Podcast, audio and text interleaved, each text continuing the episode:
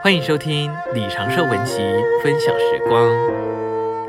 今天要和大家分享接纳各样的真信徒。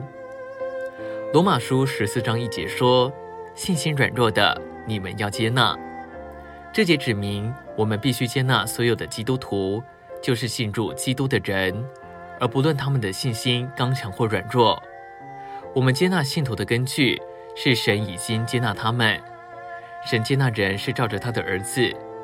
当一个人接受主耶稣基督做他的救主，神立刻就接纳那人，并带他享受三一神和在基督里为我们所预备、所完成的一切。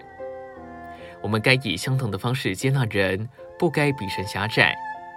关于接纳信徒，保罗在罗马书十四章说道：“在吃或守日上不可审判人。”神的接纳不在于我们吃什么。或是否守某些日子，这些都是较小次要的事，无关我们的救恩或基本信仰。因此，我们不该在这些事上轻视或审判他人。反之，我们该敞开接纳各样的真基督徒，而不论他们在道理或实行上与我们多么不同。我们在道理上要宽大，好接纳各样在基督里的信徒。一个人只要是真基督徒，有新约基要的信仰。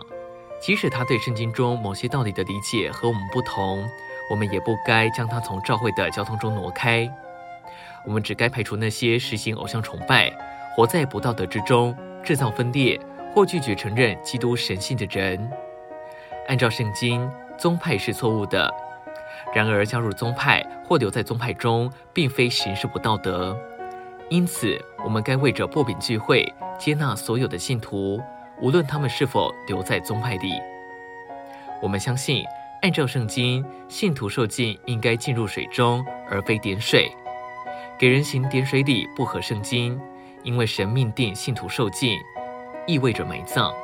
因此，为人行点水礼并不合乎圣经。然而，我们需要接纳所有行点水礼的真信徒。今天的分享时光，你有什么摸着吗？欢迎留言给我们。如果喜欢的话，也可以分享出去哦。